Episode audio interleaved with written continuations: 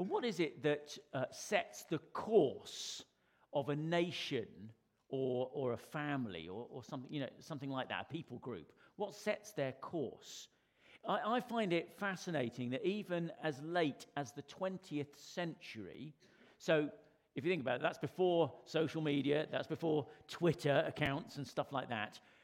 Before those, before those days, one man, one person could radically change the course of a nation. Really interesting. I don't know if that's true today. Perhaps it still is. Now, there's a number of examples that I could give you of this, but perhaps none more remarkable than Mustafa Kemal Ataturk. You heard of him? Some of you will have done. He was the founder and the first president of the Republic of Turkey. This is really interesting.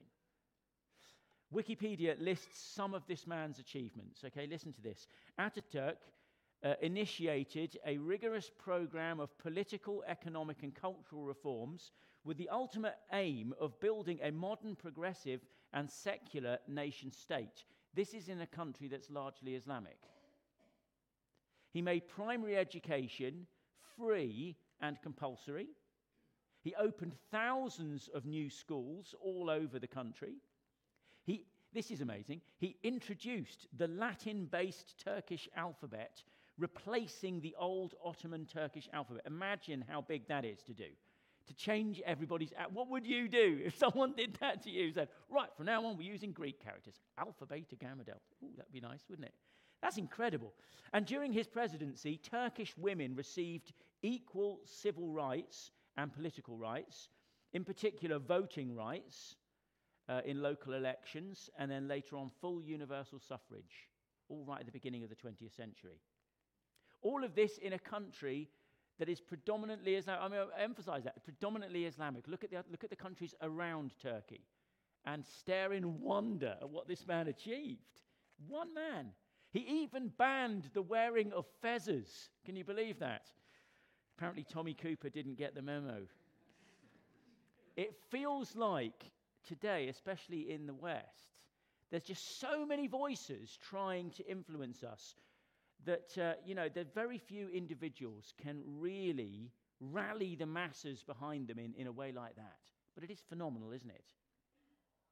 But this was always the power that a really good, powerful patriarch or matriarch, a matriarchal figure, uh, had. They could set the course of a family, of a city, of a nation. And that's precisely what you see here in the second half of Genesis 4 as we carry on with the story, the genealogy, the line, the family of Cain. We had Cain introduced to us last week. Cain is a patriarch who is going to set the course of his family line. Something that the New Testament will actually call, John in the New Testament will call the way of Cain. Yeah, there's, there's something about this. There's a line, there's a thought, there's a way of living that's the way of Cain, and he's going to set that course. Now, Genesis chapters 4 and 5, if you've got them open in front of you, in those two chapters, you've basically got two family lines. Moses is giving us two parallel genealogies. Both of them have 10 names in them. Interesting. Basically, you've got here a, bad line and a good line. That's what you're going to see in these chapters. We'll look at what makes them bad and good in, in a little bit. But let's recap where we were, just for those of you who might have missed the last couple of weeks. Adam and Eve have been cast out of the Garden of Eden. That's where we are in the story. The most significant thing about this, really, I suppose, in, in the big sweep of things, is now they are, and we're to think of them this way, as being away from God. The easy, honest, close relationship that they had with God in the garden, where they would walk with Him in the cool of the day. It sounds so casual, doesn't it? That's been lost. That intimacy is lost. And they've lost their place of blessing, and now, they've now got to survive in the outside world that is full of the gra- groans and curses of God. And we saw last week that the first two sons of Adam and Eve were born outside of the garden. And both of them set out to approach God in some way. This is the first story we get. They're trying to approach God to have some kind of relationship with God again. And they do this by making an offering. Beginning of chapter 4. Abel sets out to do this the right way. He approaches God by faith, with a heart full of trust, with a heart that really values God as it ought to.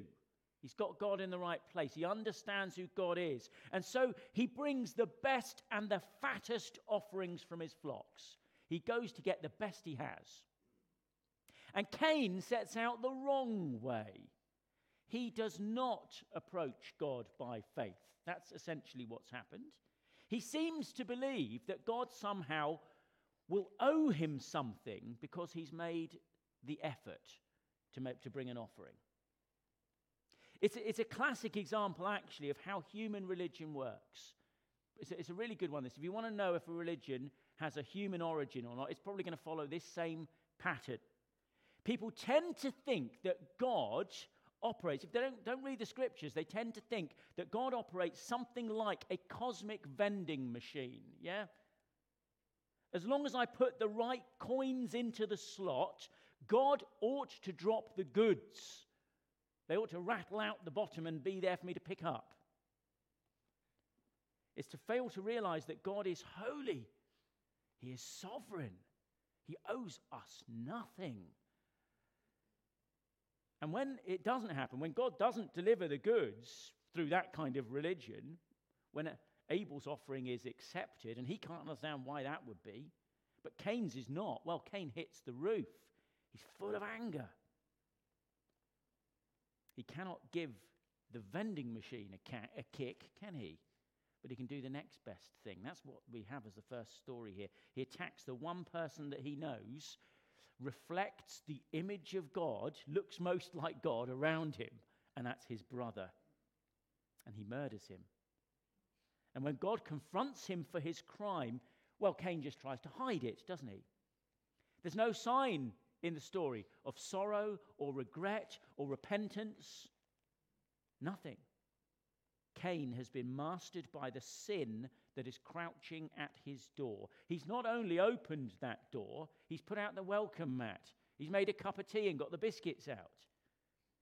He's welcomed resentment and anger and murder into his heart. And he tries to cover it up. But his brother's blood is crying out against him. That's what the, the verses tell us, isn't it? God hears the cry of Abel's blood. And Cain knows that his then, as he's been found out, his will be a death sentence. Uh, you know, everybody's going to know what he did. They'll be out to kill him. So he pleads for his life. He wants to save his own skin. And out of his great mercy, this is how God is. This is how gracious God is. This is how merciful God is. God puts a mark of protection on Cain as he sends him away. But as Cain departs, it is clear Cain is done with God. He wants nothing to do with God. And so God gives him what he wants. He is banished away from God banished to wander further and further away from the presence of God and all of his blessings. And that's where we find him in our reading. So if you'll look down with me, uh, let's just pick it up at verse 16. So Cain went out from the Lord's presence. There it is. And he lived in the land of Nod, east of Eden. And Cain lay with his wife, and she became pregnant and gave birth to Enoch.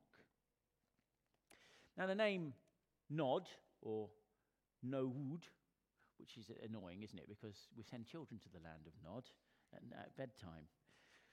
But apparently, the name means something like homeless, the land of homelessness. Cain's living there.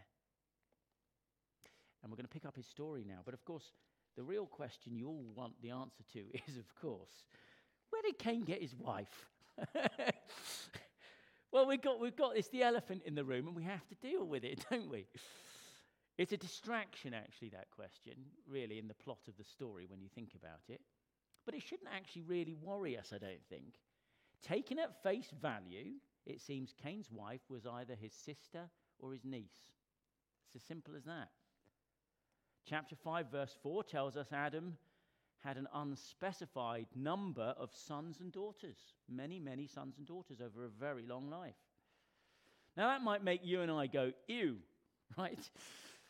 But it wasn't a morally wrong thing to do, actually. This was a very different world. Any laws about marrying a sister or a close relation, they don't come until the days of Moses, thousands of years later.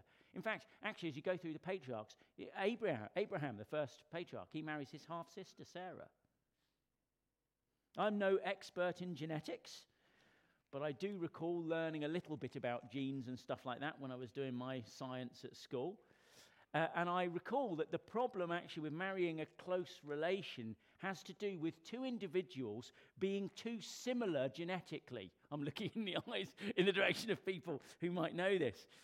Uh, Genetic information, you see, gets diluted over the generations and, and, fo- and, and, and concentrated. But being as the entire human genome is in Adam and Eve at this point, a sister could be genetically very different from a brother. Anyway, that's, that's my science. One book makes an interesting point and puts it this way A stream is purer at its source than at its mouth. Who would not prefer to drink from the Mississippi in upper Minnesota than in New Orleans? That works for Americans, doesn't it? But you get the picture, don't you? You, want to drink from the spring, not from the muddy bit that goes out into the sea. He adds this interesting, this author, this is a, a, quite an old author. He says, Adam married, Adam married an Eve, one even closer than his sister. He married his own rib. How do you like that? Point taken. Anyway, so please don't let that be a distraction to you as we go through this story. Cain and his wife, whoever she may be, produce their first child and they name him Enoch. And what follows are the names of subsequent generations that bring the genealogy from Adam all the way through to Lamech and his three sons. If you count the names, you've got 10 names in total, verses 19 to 22 there. This is the line of Cain his descendants, presumably, that go all the way from Adam all the way through to the flood that's going to come in chapter 6. What characterizes then the line of Cain? That's what we're going to look at this morning. Well, what characterizes them is they live away from God. They are people who are away from God. They have no fear of God. Cain sets them, their, their Uh, forebear, sets them in a direction where we would have to conclude they are living as if there is no God, with no regard to God. We'll get a pretty good description of where that all ends when we get to chapter 6 with some sort of summary statements. But here, in this genealogy, we're, giving at least, we're given at least four things that I can see that characterize the way of Cain. Let me show you what the way of Cain is. The first one might be slightly surprising.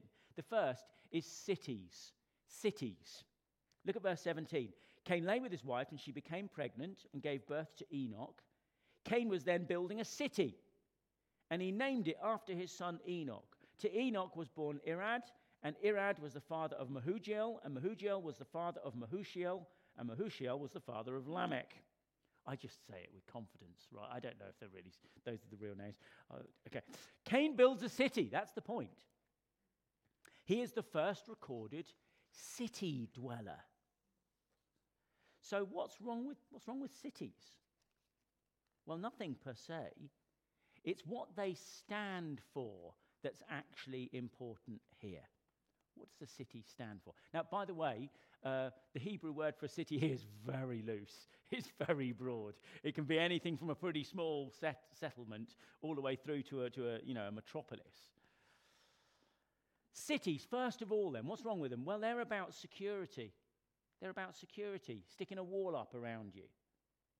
The way of Cain, what characterizes Cain, is to find shelter and security and safety in the strength and in the wisdom and in the ingenuity of man. That's the problem. Not looking to God for those things. I'm going to put the wall up myself. We're going to gather together. We're going to stand strong. The second thing about cities is cities are places where ideologies propagate. You clump people together, they start sharing ideas. And that can be a good thing, and that could be a bad thing. We're living in like a global city now, aren't we? Imagine, I mean, can you imagine uh, 50 years ago the idea that, an that, that someone can come up with an idea somewhere, the other side of the world, and within 24 hours it's being talked about in the playgrounds in school? It's phenomenal, the global city, and that can be good, it can be bad. In an environment like that, sinful ideas, wrong ideas can spread like wildfire. That's one of the problems of cities. And thirdly, cities also stand for, and I think this is the big thought here, they stand for posterity.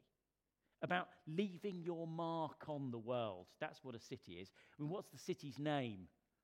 Yeah, it doesn't matter if this bloke dies, the name of Enoch stands firm. It has a wall, it has a place, it has a location. It's putting the name of a man on the map. That's the point here. Our name is on the map. Leaving your mark, making a name for yourself. Cities in the Bible get named after their founding fathers. So the way of Cain is marked by finding security, by finding significance away from our Creator, pooling resources, pooling everything together so that we can make a name and a stand for ourselves. And all of that despite the reality. What's the reality? That we owe all of our strength and life and success to God, not to ourselves. Cities epitomize the might of man, you see. It's God who provides these things. And so the city founding line of Cain will boast about how they made themselves and how they can stand on their own two feet. That's the first characteristic. The second characteristic is, is perversion. Perversion. The books tell me that in a genealogy of the ancient Near East, one should pay, pay special attention to the seventh name on the list. Okay? I don't know. But anyway, it does, it does bear out because if you look at the seventh name on the list in the next genealogy, you'll actually find, again, more details given about that character yeah, his life is filled in a bit. We'll find that about that next time. But anyway, who is the seventh name on the list? Well, in this case, it's Lamech, this character Lamech. Let's read about him. Verse 19. Lamech married two women, one named Adah and the other Zillah. Adah gave birth to Jabal. He was the father of those who live in tents and raise livestock. His brother's name was Jubal. He was the father of all who play the harp and flute. Zillah also had a son, Tubal Cain, who forged all kinds of tools out of bronze and iron. Tubal Cain's sister was Naamah. Well, here we have the first occasion of polygamy the twisting, the warping of God's designs for the family unit. That's the line of Cain. The way of Cain is, I think, in essence, to be driven by our desires, by what we feel, rather than the patterns and designs laid down by God. it's starting to happen right here, isn't it? This is the line that thinks it's, it knows better than God's way.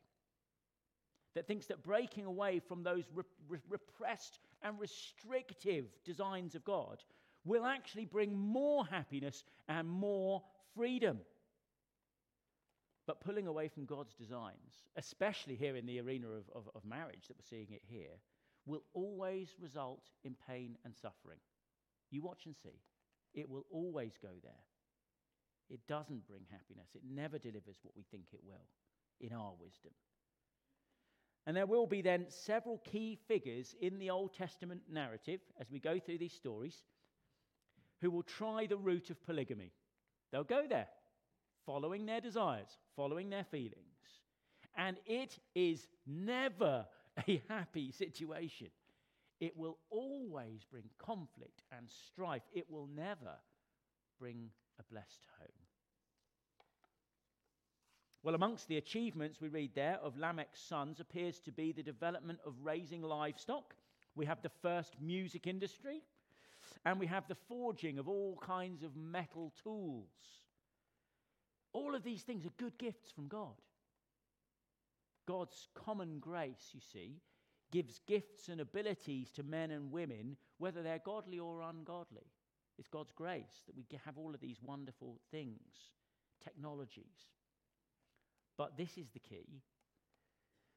What will Cain's line, what will the way of Cain put, what, what use will it put these good things to? Yeah, what will it do with them? Got some good stuff here, developments, progress. What will we do with it? Well, take a look. The first song recorded is in the verses that follow. Do you want to see the first song? We're going to see in this song the third characteristic of the way of Cain, and that is violence. Verse 23 Lamech said to his wives, or sung to his wives, I'm, I'm not going to try and do this, but I picture in my head some kind of, this is some kind of rap, yeah? Adah and Zillah, listen to me. Wives of Lamech, hear my words. I killed a man for wounding me, a young man for injuring me. If Cain is avenged seven times, Lamech 77 times. Yeah, you can see it. Can you picture? Picture this guy? The first song's about killing, it's about violence. And the metal forging of his other son would surely have come in pretty handy for making some weapons to do this with. Is that how they'll use the good gifts God has given them? This is the original gangster rap right here. Lamech is some kind of antediluvian cent. Uh, now, that sentence right there has probably confused, I reckon, 90% of you. antediluvian? What's going on there? cent? Who on earth? Violent, boastful songs. They go way back. They're as old as time. Lamech boasts to his wives. Some young punk thought he could mess with me, so I ended him. That's really what the story is saying, isn't it? It's the song. it's what the song's about. And if you think Cain was bad, you know, our forefather boasts, boasts Lamech. Well, think again. Great, great, great granddad has got nothing on me. Lamech is, look at the song, 70 times worse. And he doesn't need God to avenge him, he'll do it with his own hands. That's what this is. Wow. The way of Cain is to create a world that treats the life of others as cheap and disposable, just gives vent to our anger. A world that becomes desensitized to violence and to taking another person's life. This murderous intent, it fails to recognize the value of human beings, that they're made in the image of God. Either that or it despises the image of God so much that it wants to lash out. And the problem with violence is that violence begets violence, isn't it? As Jesus put it, he who lives by the sword dies by the sword. This is, this is, a, this is a way of life that goes nowhere good. How often through history, even recent history, do we see vendettas passed down over generations, creating a culture of anger and fear where Innocent bystanders are caught up in the wake of it all. It's dreadful. At the heart of it all is the idea that, in some sense, I can lift myself up by crushing others, by intimidating people. Schoolroom, boardroom. I will be feared. I will be respected. The final characteristic I think that we see here of the way of Cain is pride. This is how it ends. And it's right there in the song. Lamech is, this is just a shocker, isn't it? He is boastful about his murderous intent. Cain succumbed to his murderous urges. But Lamech, I mean, he's beyond that. He's reveling in his murderous urges. With every generation, you see, there's this, there's this downgrade, this going downwards. Seems to be just getting worse and worse. This is humanity. Despite all of its technological and cultural advances, here it is, swirling and spiraling down the pan, going down the drain morally and ethically. And somewhere near the bottom, you see men and women lifting their head high and having silenced the voice of their conscience, proclaiming their sin to be something they are, in fact, proud of. What a portrait, hey? And that's the beginning. That's